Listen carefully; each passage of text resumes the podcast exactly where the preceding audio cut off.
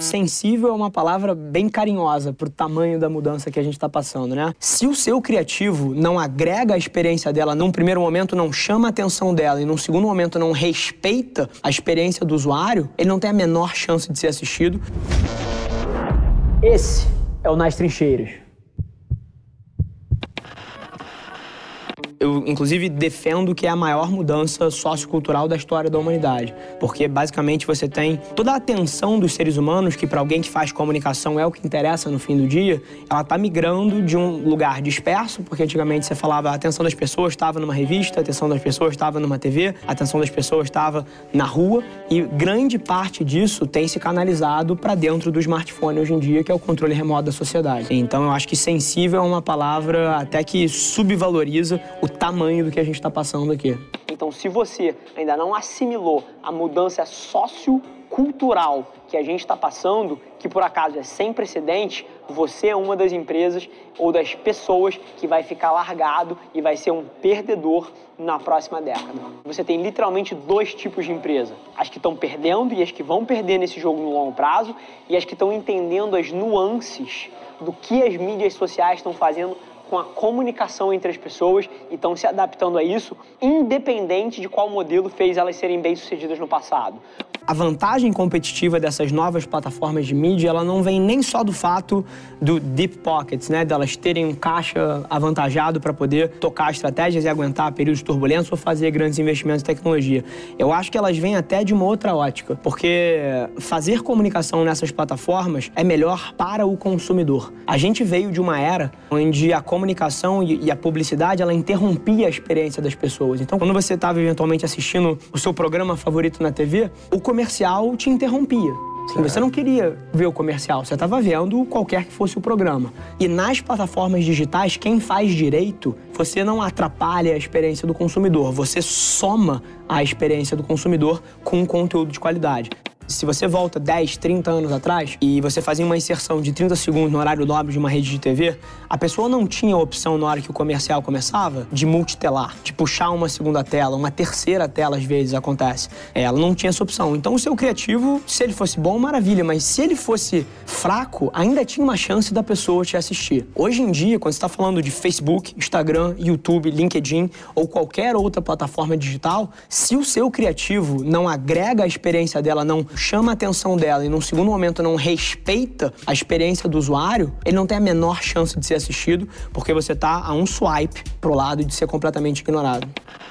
Então eu acho que a maior diferença está no fato de que essas plataformas empoderaram os consumidores e não atrapalham a experiência deles em contraste às outras que faziam tudo isso primeiro passo para você ter uma estratégia bem sucedida é sobre você entender aonde está a atenção das pessoas. E o maior erro das companhias, das marcas e dos executivos hoje em dia é alocar o seu investimento de uma maneira que desrespeita a proporção de onde as pessoas gastam atenção. Hoje em dia, tem literalmente muito mais gente alocando dinheiro em lugares onde o consumidor não liga tanto mais do que aonde move cada decisão que ele toma. A forma que se pensava um filme publicitário era de você levar ele a um clímax, né? Dependendo do demográfico que você quer atingir hoje em dia, não são os primeiros 5 segundos, são os primeiros 0,5 segundos. Os demográficos mais jovens são um baita de um desafio criativo, que aí envolve técnica e tática para chamar a atenção deles nos primeiros milissegundos.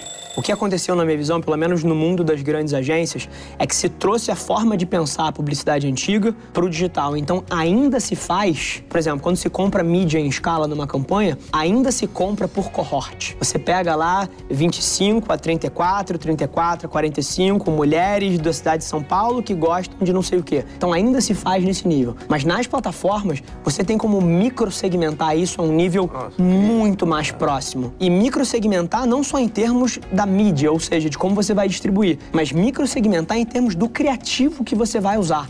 O fato de que as empresas têm acesso a esses dados permite uma publicidade muito mais assertiva para você. Correto. Oferta apenas de produtos que te interessam de fato. Até se eu pudesse fazer uma previsão aqui, eu diria que nos próximos 5, 6 anos, as empresas vão estar produzindo centenas de peças de conteúdo por mês, milhares de peças de conteúdo por mês, justamente buscando essa microsegmentação. E isso é uma mudança radical da comunicação massificada que você fazia na mídia aberta. Né? O que mais funciona no digital hoje em dia é construção de marca, relacionamento intangível que aumenta o valor de vida do seu cliente, ou seja, cria um, uma relação que você monetiza ao longo da vida útil da sua marca. E não aquela conversão daquele banner que te traz um clique, te traz uma compra no e-commerce.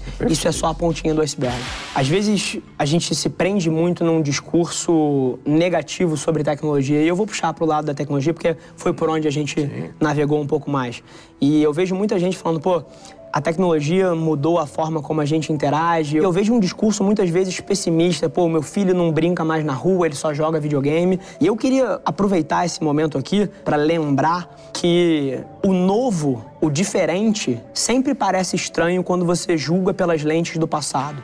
Assim como lá atrás, na época do Elvis, pô, a gente viu a marcha contra a guitarra elétrica e os pais e, e as pessoas mais sêniores achando que aquilo ia deturpar a mente dos jovens e ia acabar com a sociedade. Agora é só mais uma marcha da guitarra elétrica. E a, a gente pode escolher ser pessimista com o futuro ou a gente pode abraçar essas mudanças, seja na forma como a gente enxerga o mundo, seja na maneira como a gente faz negócio. Eu sou extremamente otimista em relação à tecnologia.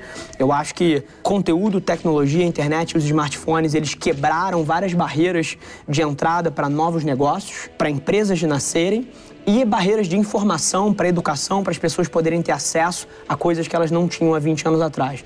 Então eu acredito que o net da tecnologia, o net das plataformas digitais, ele é um benefício tremendo para a sociedade, para o mundo. Então queria deixar as minhas palavras aqui para a gente tentar reverter um pouquinho esse discurso.